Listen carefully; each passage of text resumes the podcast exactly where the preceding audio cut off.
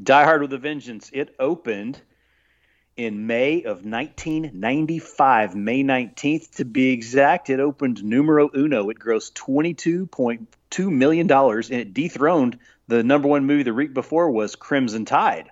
Wow. That might be a fun one for us to talk about sometime. Man, the month Denzel, Gene Hackman, the, Tony mo- Scott. the month of May was rolling along, and yes, Crimson Tide loved loved that one uh, as well. Another 25th anniversary, but you knew there. I remember the build up for this. You knew America was going to go nuts around Memorial Day weekend, traditional great weekend to release movies for the third in this series because of how big a star Bruce Willis is, right, Jay?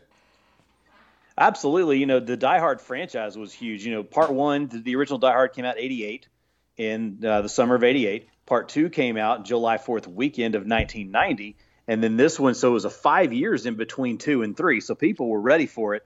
And also this week that it opened, the other movie, big movie opened that weekend was Forget Paris, starring Billy Crystal and Debra Winger, where he played an NBA referee. Yep. Not sure if you saw that one. I It's a did. really fun movie. It's I've not s- not uh, it's it's actually kind of it's funny. It reminds me of Jerry Maguire in a way because it's like a romantic comedy set in the professional sports world. But anyways, that was the other movie that opened that week, and it opened far in a distant third. It opened with 5.8 million, and Die Hard with a Vengeance for a grand total in a, the domestically made 100 million dollars on the nose, 100 million 12,000, but internationally 266 million for a worldwide total, which made this the number one movie of the year worldwide. 366 million dollars. And that's 1995 money, which, you know, give or take means it's probably a 450 or 500 million dollar movie in the present day.